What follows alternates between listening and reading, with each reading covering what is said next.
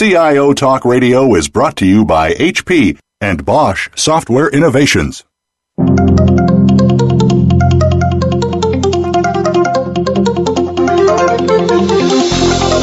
Welcome to CIO Talk Radio with your host, Sanjog Aul. All comments, views, and opinions expressed on this show are strictly those of the host, guests, and callers. Now, here's Sanjog Aul. Hello and welcome to CIO Talk Radio. To learn more about the show, please visit www.ciotalkradio.com. And as always, we invite you to join the discussion on Twitter, hashtag CTR Live and hashtag leadership. Today's topic is teaching workplace relationship building, and our guests for today's show are Warren Kudman, who's the former vice president and CIO of Sealed Air Corporation. Morning, Warren. How are you? Good morning. I'm doing great. Thank you. Pleasure to be here. Great. And we also have Michelle Reina, who is an author and co founder and CEO of Reina Trust Building Institute. Good morning, Michelle. How are you? Good morning, Sanjog. I'm well and happy to be here with you and Warren. The honors all ours. Now, parents teach their kids how to get along with others. My mom and dad taught me that all along and how to be polite and, and know right from wrong. But then they grow up and get jobs, and we expect them to still know how to interact and make relationships that are meaningful. But often when you get into this workplace, it's it's a different animal. And if we are really looking for great innovation and collaboration and we want best value out of our employees, are we really working to make sure that they get along and, and build true relationships versus just t- treating each other as a coworker? So we wanted to see if leaders are actually teaching these sort of skills and the organization is fostering a DNA where such relationship building can be taught and also can be sustained. That said, Michelle, if you were to look at the genesis of this question is because there are certain issues that we find in the way organizations have their workers relating to each other. They say, okay, I'm going to go and hang out with my friends after work, but the majority of the time, which is eight to 10 hours every day, they are essentially working or hanging out with their coworkers, but the relationship is seen to be more meaningful with people outside of work versus within the workplace. Is this by design or is this uh, a self inflicted pain which is causing us harm? It's a great question. Um, what I hear in the organizations that I work with, because this is smack dab, dab in the middle of um, the kinds of things that I'm hearing people talk about in re, in organizations every single day, and it's a dichotomy. Uh, what people are experiencing is in the day to day. There's so much focus on task and function and deliverables that they are missing the opportunity to really forge relationships and to connect with one another in more meaningful ways. So often that's occurring outside of work, yet the frequency in which that occurs outside of work is declining because people just don't have the time because there's also this strong hunger and desire for life balance. So what people are really looking for, Sanjog, is more holistic relationships and an opportunity to come to know and understand both who we are as people, who we are as human beings, in addition to what we know and what we do, so that we are forging relationships in a way that's helping us connect more deeply as human beings.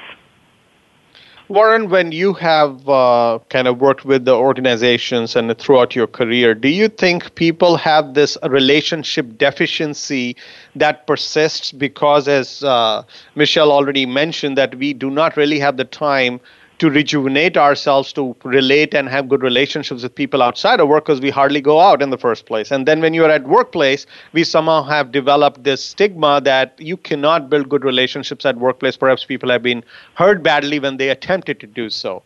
What what have you seen percolating as a culture?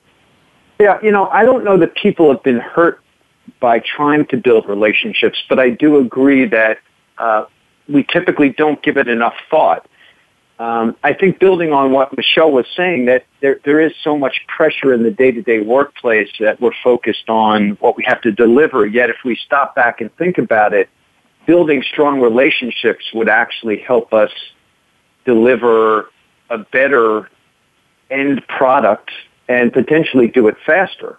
And the lack of relationships is what can often get in our way or can lead to a solution that other stakeholders don't find satisfactory because we didn't have the strong relationships that we could have had uh, and, and had better collaboration through the process. So I, I, I think I don't think that people are necessarily as a whole naturally deficient in their ability to build relationships, but I don't think we invest enough in the time to do it, and we don't coach our teams through that relationship building enough. Sanjo, can I jump in and piggyback off Warren for a moment? Sure. I'd really like to um, uh, um, comment that uh, I so agree with the points that Warren is making. Um, I don't think people really get hurt in their efforts to build relationships. I think people are feeling more hurt by the absence of efforts to build relationships. And in the workplace, people have a strong desire to connect with one another as people. And through that connection, there is just a, the floodgates open for creativity, for collaboration, for um, engaging in decision making, and just the kinds of results that are produced become exponential. What people are the most hurt by right now is the absence of attention to building relationships, the time dedicated to it, and the support in helping them to foster the kinds of relationships that people are really hungry for. Michelle, you, you make an important point here that they have the the missing. There's a gap there now. If people really want it, they would make time. But if the workplace demands that they are doing other things besides actually consciously developing relationships, then then there would have been an uh, an effort, but the belief system either is missing or we are essentially saying this relationship building is a means to an end versus the end itself if that's the is is that the the belief system that percolates or, or, or, it is existing in an organization and starting from leadership all the way down to a, a programmer for example if you were to take IT I think what what I see in my work every day is that there is a fundamental belief that many organizations have and the leaders that I have the real privilege to work with hold and that is a belief in the value and the importance of relationships. Um, and the value and the importance of relationships to creating a healthy, vibrant culture, as well as a culture that really produces strong business results. So there is a strong value and a fundamental belief in the importance of that. The challenge is many people just really don't quite know where to begin or how to support people to cultivate those types of relationships in a meaningful way. Um, and so in the absence of quite, not quite knowing where to begin or how to help people develop trusting relationships, it can get um, a little bit lost in the fray, if you will. So it, comes, go ahead. I'm yeah, go sorry. Ahead. Go ahead, go ahead, uh, Michelle. No, I'm I, am i am going to pause and Warren hand it over to you. Okay. So, so Uh, Warren, if you were to look at what, what Michelle just said, do you think that people do not have the capability to get started or find their way? And in case some of them do and others don't, then you still have that weakest link issue, and because of which you'll have many people who don't have the quite that that capability and we as leaders and our parents or as an organization are not treating them as parents we are looking at okay i've got 200 people I do not know what personality do they bring. And so I'm not sure where to start coaching them. So that person is waiting and you do not know what to do. So God bless us all.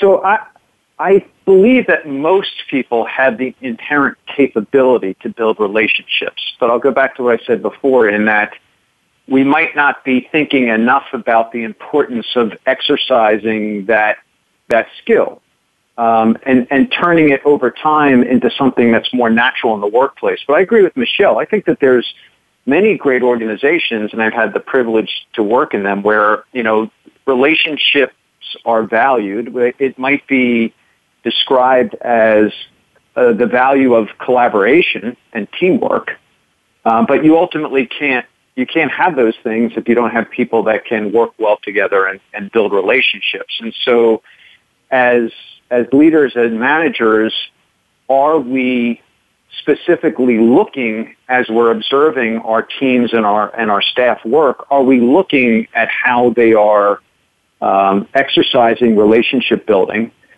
and are we giving them feedback on that? Are we coaching them on that? It's I think if we value relationship building, we recognize it as an important element of getting to to high performance. Um, then we have to basically explicitly be observing how relationship building is working, and we have to be available as role models and coaches. And so I think we have to, when we see situations where somebody isn't taking the opportunity to build a relationship or they may be damaging a relationship, I think that, that leaders and managers need to act quickly and give timely feedback and coaching and present examples of alternate ways of building relationships so that it becomes it becomes more natural and, and part of the day-to-day working practices over time. Michelle, if you were to look at the way an organization allows promotion of an individual who works their way up, most of it is performance driven. Most of it is the way they carry out tasks and perhaps the way they manage and or lead troops. None of those capabilities truly are a direct indication that these people also know how to build good relationships. And when they go up, they're expected to help others learn how to build relationships. That could be like leading, uh, like blind led by another blind. Mm-hmm. Would you what what would you say is wrong in this approach where the person's performance appraisal doesn't have this aspect, which is essential to eventually helping others build relationships to have that cohesive culture to have that innovation and growth that they are always looking for what I what I'm seeing, Sanjog, is that there's actually, um, and I think this is very positive, that there's a shift away from that. Uh, when there is that very linear view on performance, which is, I would, for ease of language, I would call on the hard side. Perhaps a person's technical skills or knowledge or core concrete competencies, when there's a focus on that in absence of the softer side, which is the interpersonal skills and the relationship building, there can be a skewered lens. Uh, because a person can have depth of knowledge and expertise around a subject, but be very ineffective in how they are relating with others. What I'm observing in many organizations is there's a shift away from that because people are increasingly noticing and becoming aware that if a leader does not have the ability to forge healthy relationships, how much they know is not as of much value because it's more difficult to access.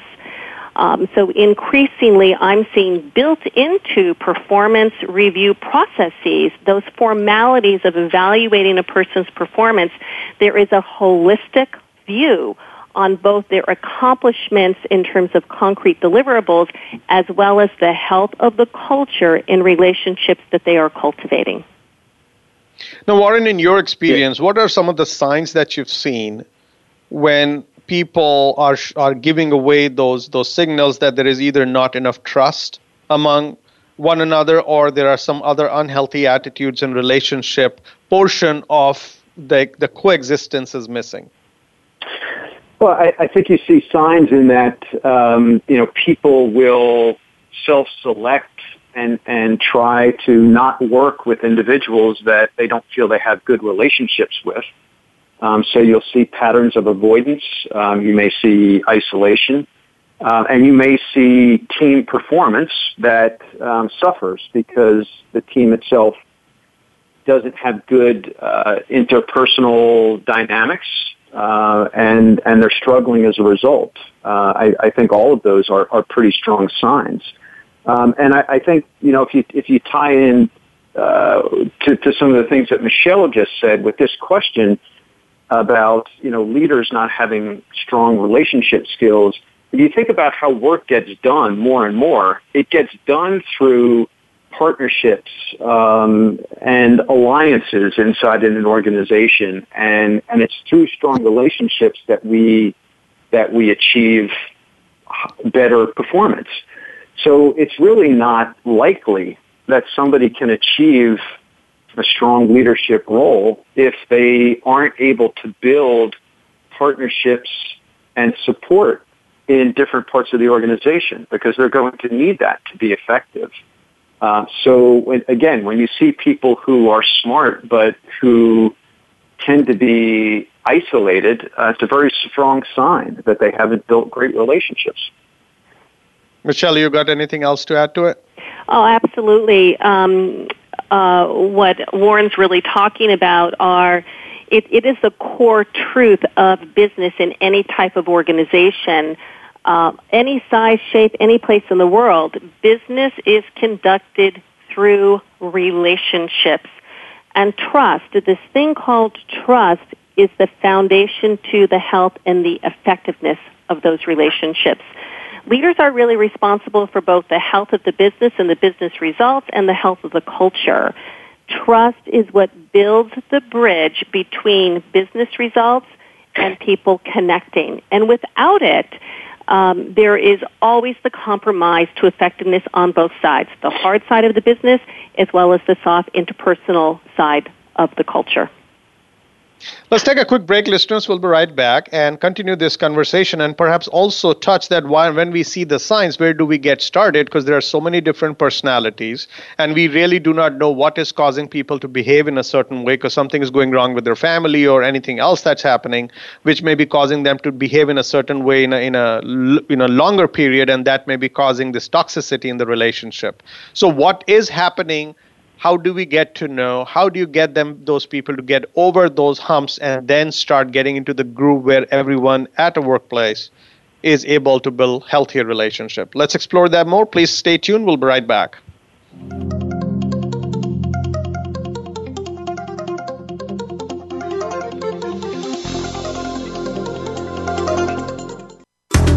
HP is proud to sponsor this program. Find out how the HP as a service solution for SAP HANA can help you gain instant, impactful business results without capital investment by logging on to HP.com. Transform information into intelligence and a competitive advantage with a full spectrum of SAP HANA products and services from HP, a global SAP hosting partner. Bosch Software Innovations is proud to sponsor this program. Visit www.bosch-si.com forward slash connected manufacturing to find out how Bosch can help you improve your operational performance and become a manufacturing industry leader in a connected world. Change the way you predict, manage, and produce outcomes. Bosch Connected Manufacturing.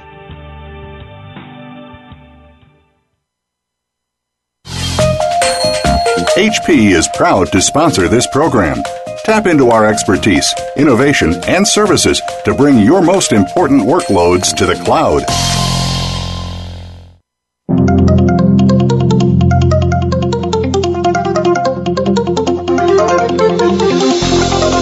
You are listening to CIO Talk Radio with Sanjog Aul. To learn more about the show, please visit www.ciotalkradio.com. If you have a question or comment, call toll free at 1 866 472 5790. That number again is 1 866 472 5790. Now, back to the show. Here's Sanjog Aul.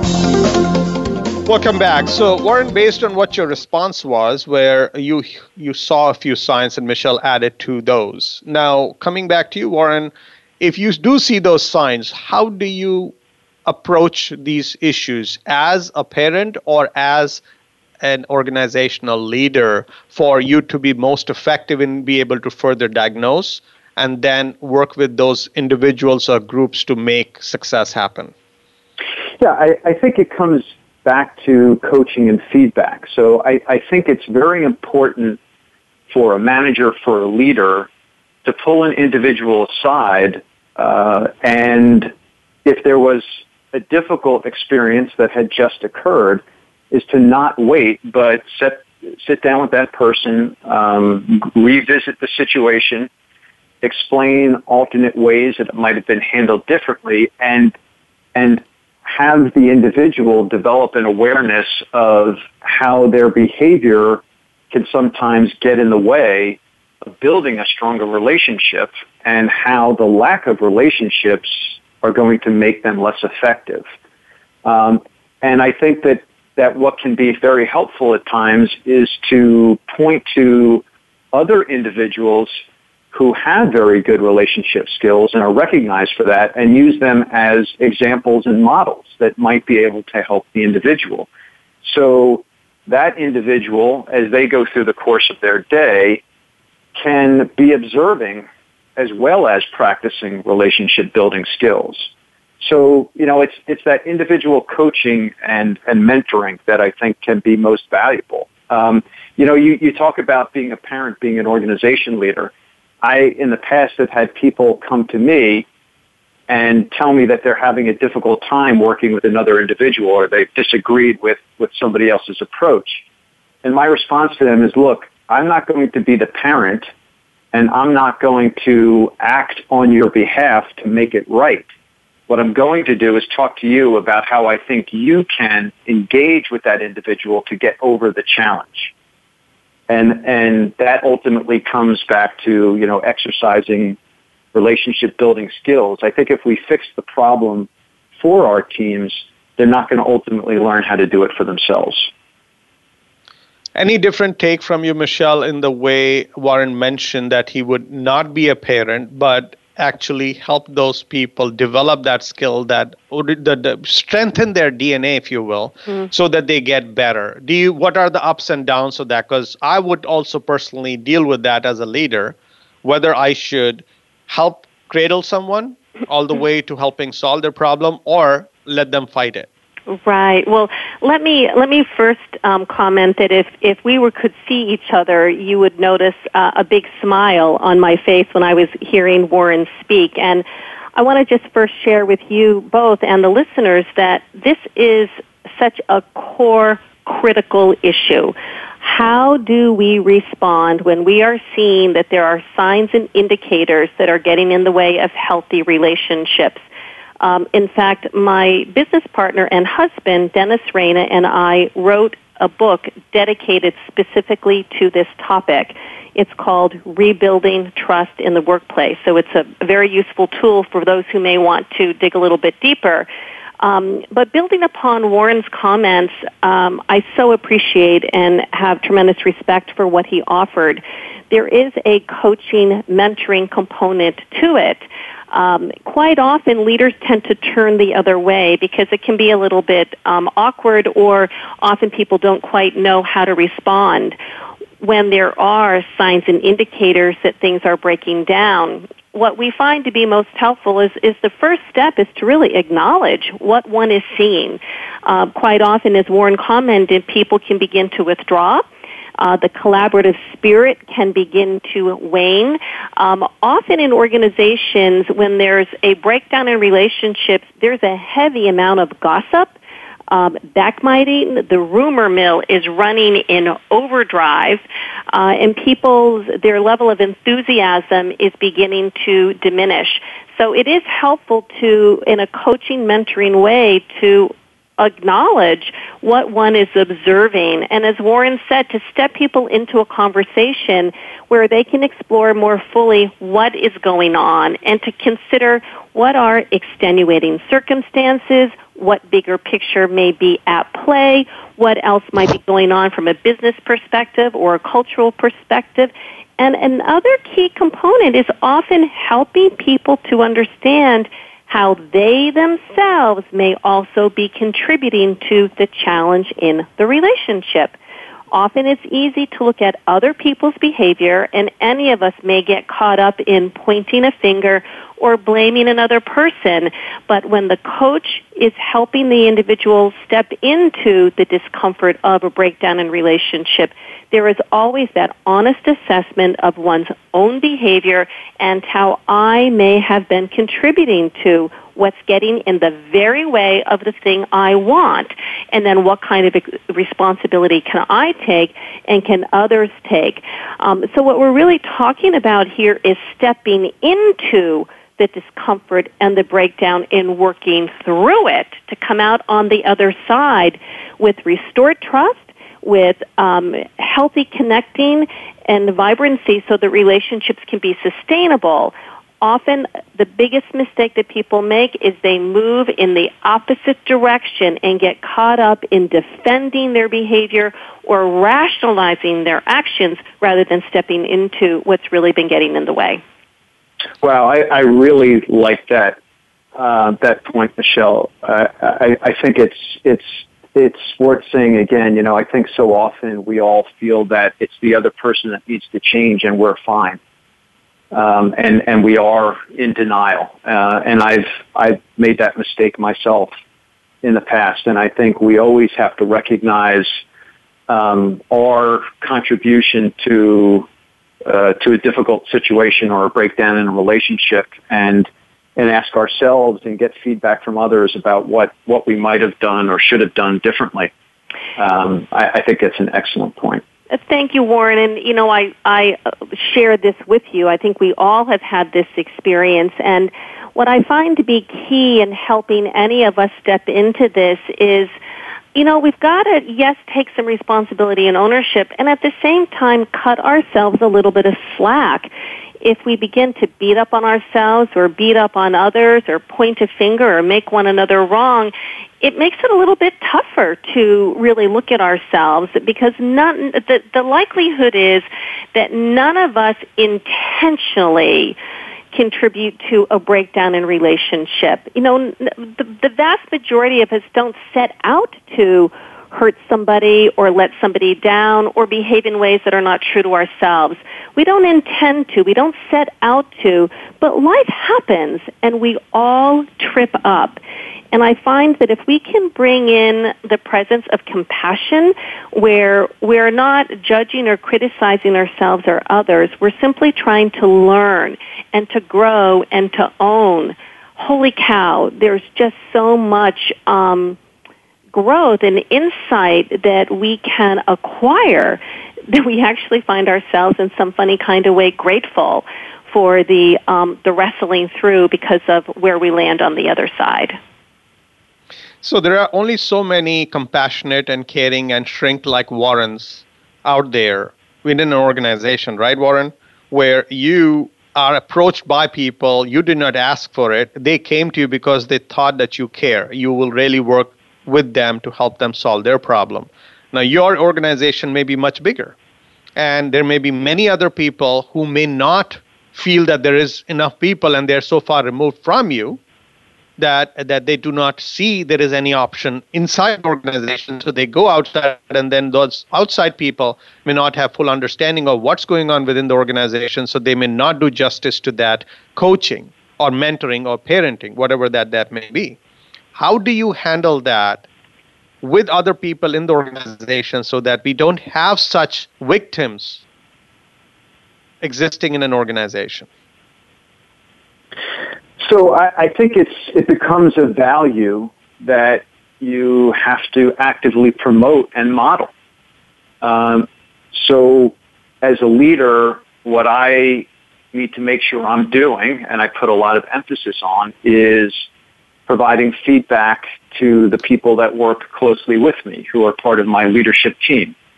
Uh, and then I set an expectation, but one where there's rationale for how it benefits all of us, that that same kind of coaching will be done down the line. And I, I think Michelle said, and I, and I think it's right, you know, a lot of organizations today make it an explicit part of the evaluation process where we're not just looking at outcomes, but we're looking at behaviors.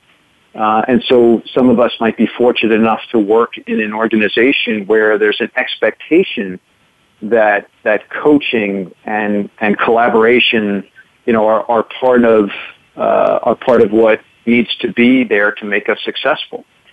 Um, so it, it, it comes back to um, having an expectation that this will be done and then modeling that and communicating the value of that and and making it part of you know a team's working practices.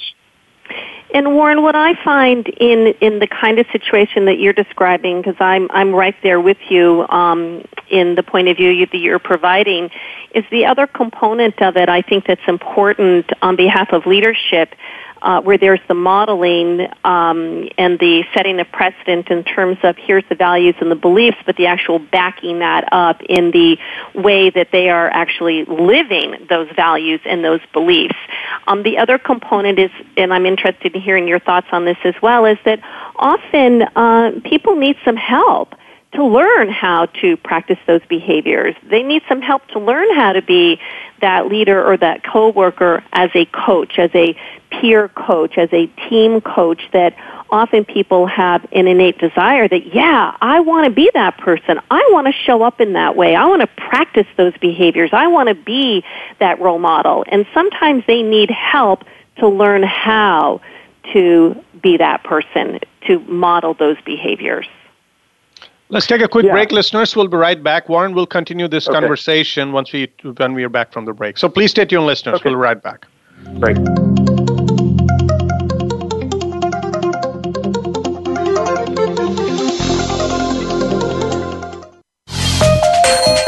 HP is proud to sponsor this program. Tap into our expertise, innovation, and services to bring your most important workloads to the cloud. Bosch Software Innovations is proud to sponsor this program. Visit www.bosch-si.com forward slash connected manufacturing to find out how Bosch can help you improve your operational performance and become a manufacturing industry leader in a connected world. Change the way you predict, manage, and produce outcomes. Bosch Connected Manufacturing.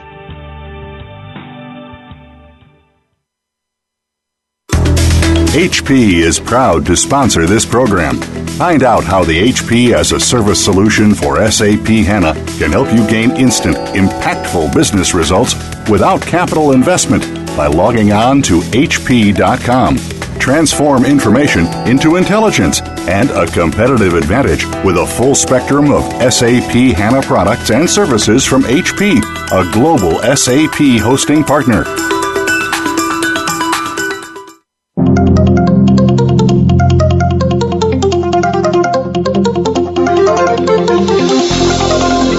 Listening to CIO Talk Radio with Sanjog Aul. To learn more about the show, please visit www.ciotalkradio.com. If you have a question or comment, call toll free at 1 866 472 5790. That number again is 1 866 472 5790. Now, back to the show. Here's Sanjog Aul.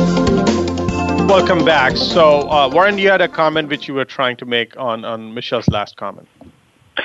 Um, actually, I, uh, I, I might need to be refreshed on that. I apologize. I don't. No, that's uh, don't okay. So, yeah, while you bring that thought back up, I'll ask you, Michelle, this question about how many times does an organization take a pause and pause with an individual to say you you're doing whatever you're doing, keeping the performance portion aside but how are you doing, John or Jane, to make think, sure that they are talking mm-hmm. their heart out? Mm-hmm. Yeah, no, it's a great question. I think that um, in the past, there are, um, in the life of most organizations, uh, there hasn't been those pause moments. Um, and so as a result, we often hear people talk about challenges and issues that go unaddressed or unresolved and they build and build over time. Or there may be um, cultural surveys or engagement assessment scores that indicate there are signs and troubles and issues, uh, yet they go unaddressed. So I, I think there's been a predisposition to not take those momentary pauses because of the speed and pace of life. However, what I feel extremely encouraged by is there is a growing cadre of leaders who are paying attention to this and who are recognizing the need to take a pause and pay attention to the health of the relationship. So let me give a very specific um, example that I think will illustrate this. There is a large insurance company that I've had the honor to work with for a couple of years. And this is a, an interesting paradox uh, because in this organization there is very fast, fast, high growth double digit growth for over five years and a high degree of profitability.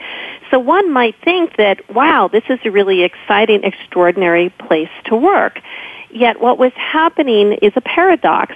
The people within the organization, the employees, have a tremendous amount of passion for the organization, for the products they provide, the customers they support, and a strong belief in the difference they make in the world. So all of that is at play. Yet at the same time, engagement was beginning to dwindle. And people were beginning to have the signs and indicators that Warren was talking about earlier of relationships losing their vitality. Collaboration began to dwindle. Uh, people had passion, yet their enthusiasm for what they do every day was not as strong. So what these leaders did was something very bold. The first thing they did was actually step into the organization and they decided to do a baseline assessment on the level of trust. So they exercised the courage to ask their employees to engage in assessment that actually measured the level of trust. They were able to pinpoint specific behaviors that contributed to trust, and healthy ways of relating and pinpoint the kinds of patterns and dynamics that were getting in the way of healthy ways of relating. So it was their way of taking a pause in stepping into the organization and making it safe for people to talk about what they were experiencing in their relationships with one another and within their leaders. That did that helped them to do thing, two things: identify their leverage points and identify vulnerabilities. What these leaders then did was garner the support of their HR professionals and others to help them build some skills and tools that they could use to teach their employees how to practice the behaviors that would help them strengthen their relationships. And Sanjog, every eight weeks for a year and a half, leaders brought people together for a 90 minute period of time and they did this throughout their entire company. It was in the United States, this particular division, but they did it throughout their company and every eight weeks for 90 minutes they brought groups of people together and they took a pause to focus on their relationships and to learn one or two skills that would help them collaborate with one another, to have open, honest conversation with each other, to manage agreements and manage expectations with one another. And over the course of time, they began to see significant shifts in how people related to each other across functional lives within teams and they had results that began to really show the payoff of that investment in not just taking the time but to invest in the skills and the tools to support building those kinds of relationships. At the end of the day, it's what really transforms a culture and takes business to a whole new level. Great points, Michelle. So, Warren, now I come to you with the strategy that was utilized by this company Michelle mentioned.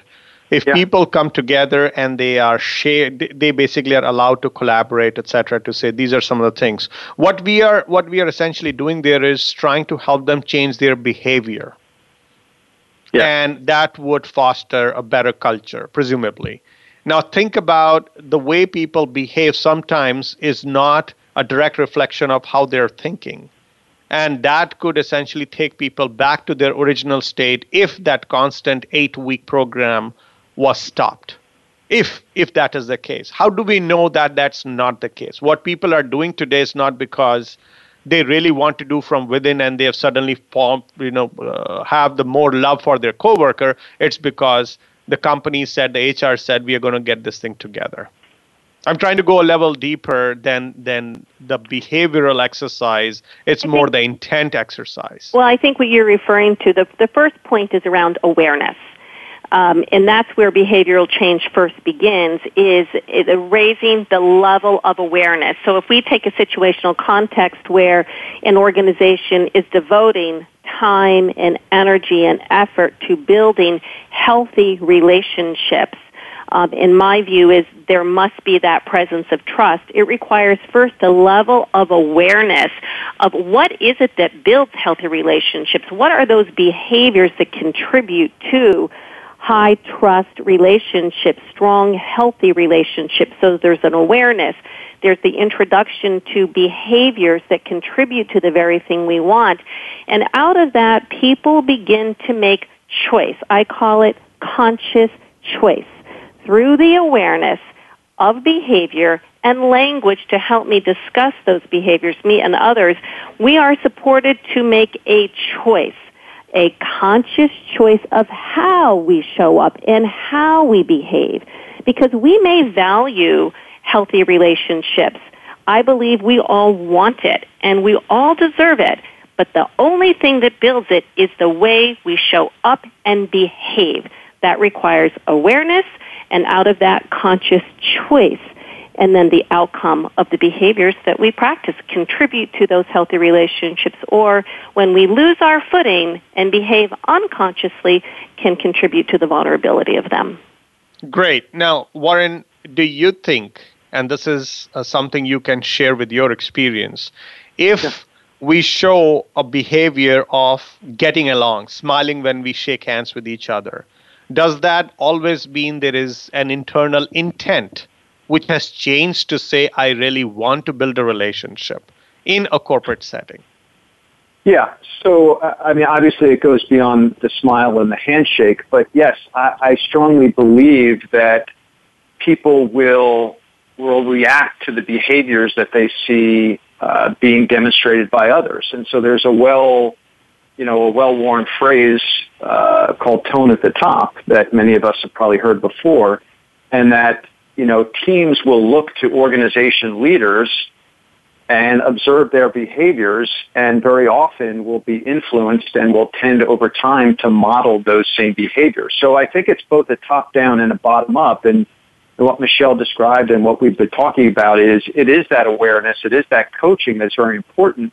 But what's observed in the workplace by people who are you know, uh, very visible, tend to be very visible, uh, tend to be uh, role models for others. The behaviors that they actually execute are strong examples for what people believe is expected of themselves as they go through, you know, their day-to-day working practices. And look, there are there are different types of relationships as well, right? There are uh, relationships between a subordinate and a manager there are relationships among peers. Um, those things may execute somewhat differently, but each one of them is important, and each one of those types of relationships can be coached. And I think that a manager just demonstrating and acting in a way where they're looking to relate to their team members uh, sets a very strong example for people to think about how they can act in their relationships with others. I also think, um, building upon Warren for a moment, that there are ways that coworkers can demonstrate and model for one another. Um, the, the tone at the top reminds me of the other phrase that I think we're all familiar with, which is walking our talk. And Sanjog, I appreciated your question around we begin with a smile and the extension of a handshake. That would imply that there's intentionality. So that would create a starting point, would open the door for he- healthy relationships and healthy ways of behaving. It then needs to be backed up continuously again and again and again by actions in behaviors that give birth to patterns often in organizations there's heavy focus on how people at the top behave and there's rightness and appropriateness about that.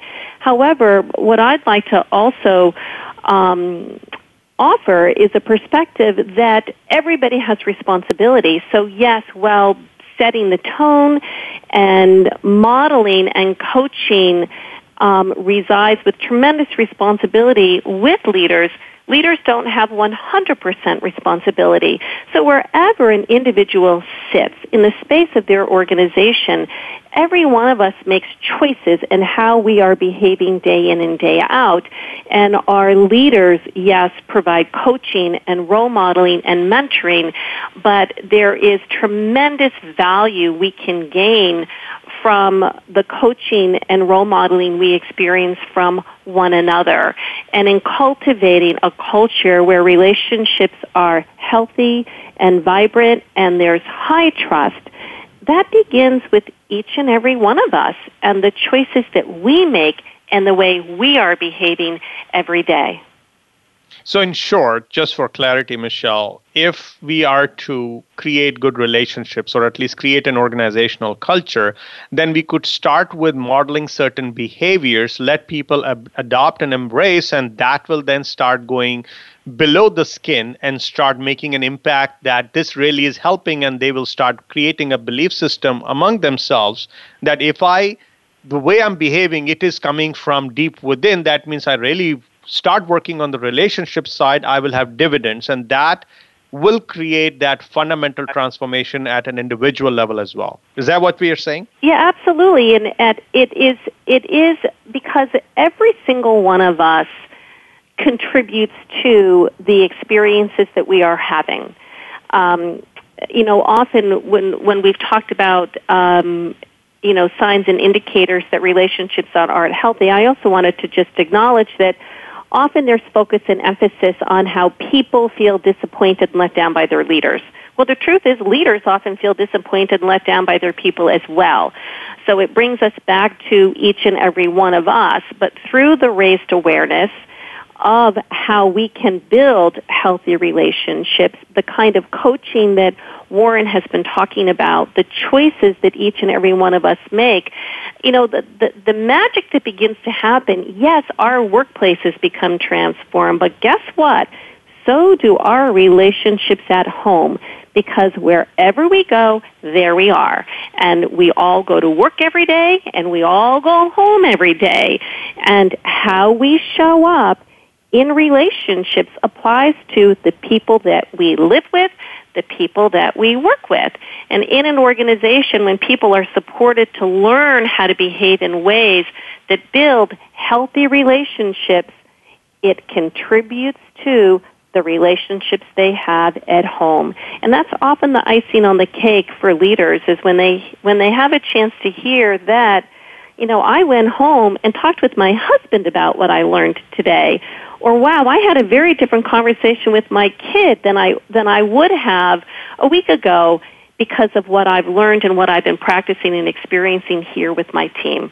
So there's a way that it is transformative through all aspects of our lives.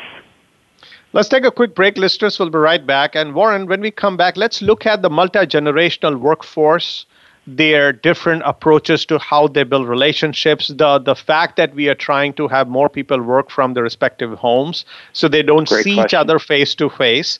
How does all of that new transformed organizational uh, setup is going to impact how well do you teach people to become better in terms of building relationship? Please stay tuned listeners. We'll be right back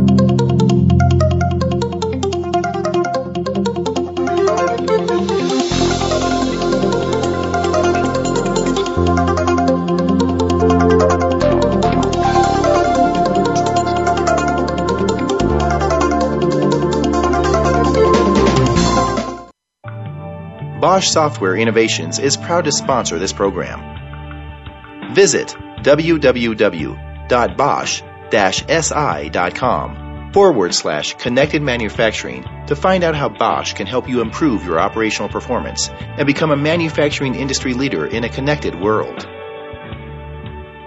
Change the way you predict, manage, and produce outcomes. Bosch Connected Manufacturing.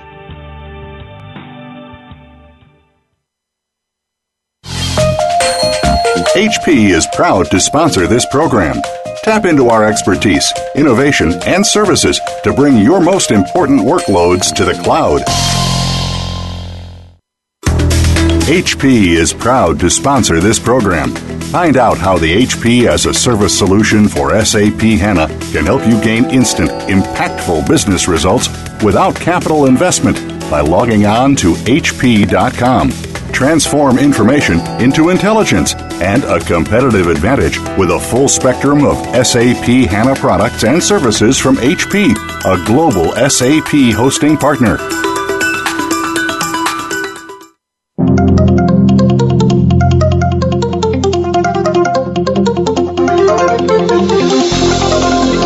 Listening to CIO Talk Radio with Sanjog Aul. To learn more about the show, please visit www.ciotalkradio.com. If you have a question or comment, call toll free at 1 866 472 5790. That number again is 1 866 472 5790. Now, back to the show.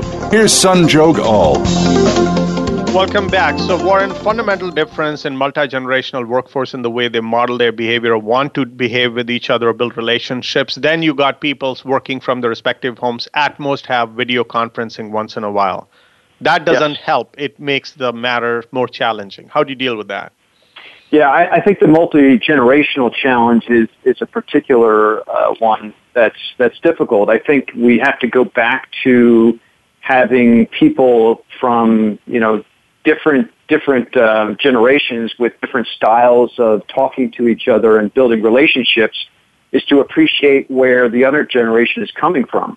Um, we, you know, we're never we're never going to transform, uh, let's say, millennials back to putting down their their smartphones and and tweeting and and using social media to you know picking up a telephone and actually having a conversation, which is a discussion I have with my kids all the time um, they might be willing to do that periodically. And you know, people who uh, who had not grown up with social media might find it challenging to supplement their relationships through that type of uh, through that type of mechanism. But I think that we have to also coach and have people who uh, who are my age, let's say, pretty ancient now, but but appreciate that the younger generation is using that as an important vehicle of, of communicating and, and maintaining relationships. Um, so it's, you know, can we meet, can we meet halfway? Can we all bring something to the table in terms of what we're looking for in the mechanics of our relationships as well as, you know, ultimately getting to those personal connections. And so, you know, then taking that importance of making the personal connection and bringing it then to remote workforce and people working from home.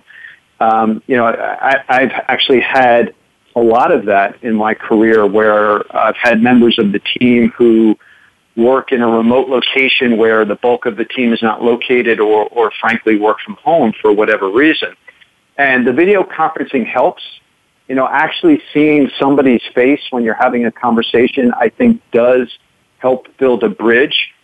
But what I found, uh, be interested to hear what Michelle has to say, is that it's still important to bring people physically together periodically to really build um, as strong of a bond as possible. I, I found there's nothing like, for example, getting people together and breaking bread together and having a nice, you know, relaxed couple of hours over a meal for people to feel more comfortable with each other on a more personal basis, um, so that when they do go back to their respective workplaces, but they're still working together remotely, the bond that they have forged makes the working relationship much more effective.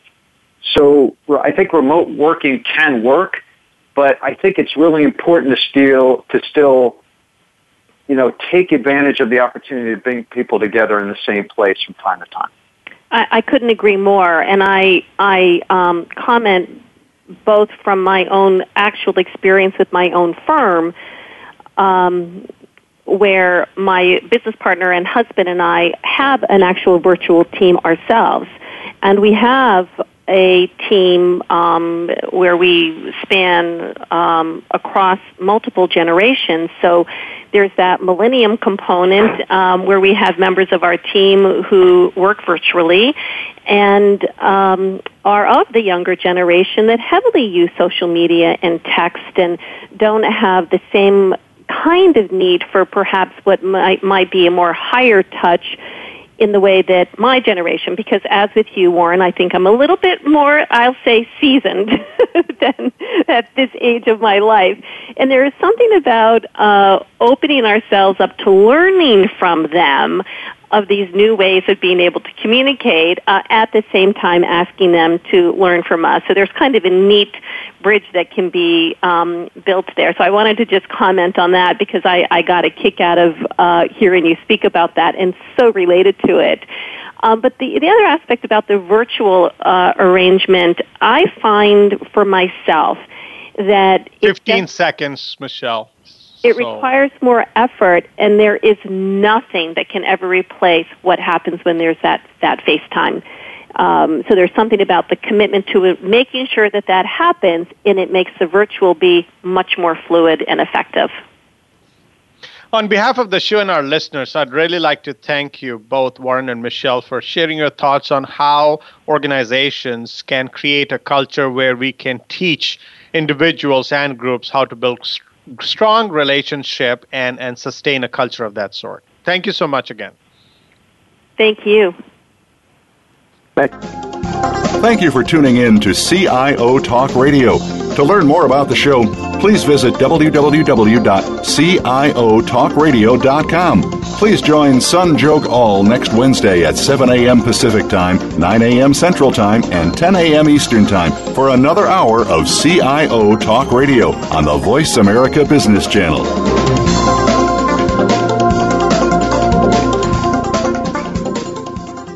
CIO Talk Radio is brought to you by HP and Bosch Software Innovations.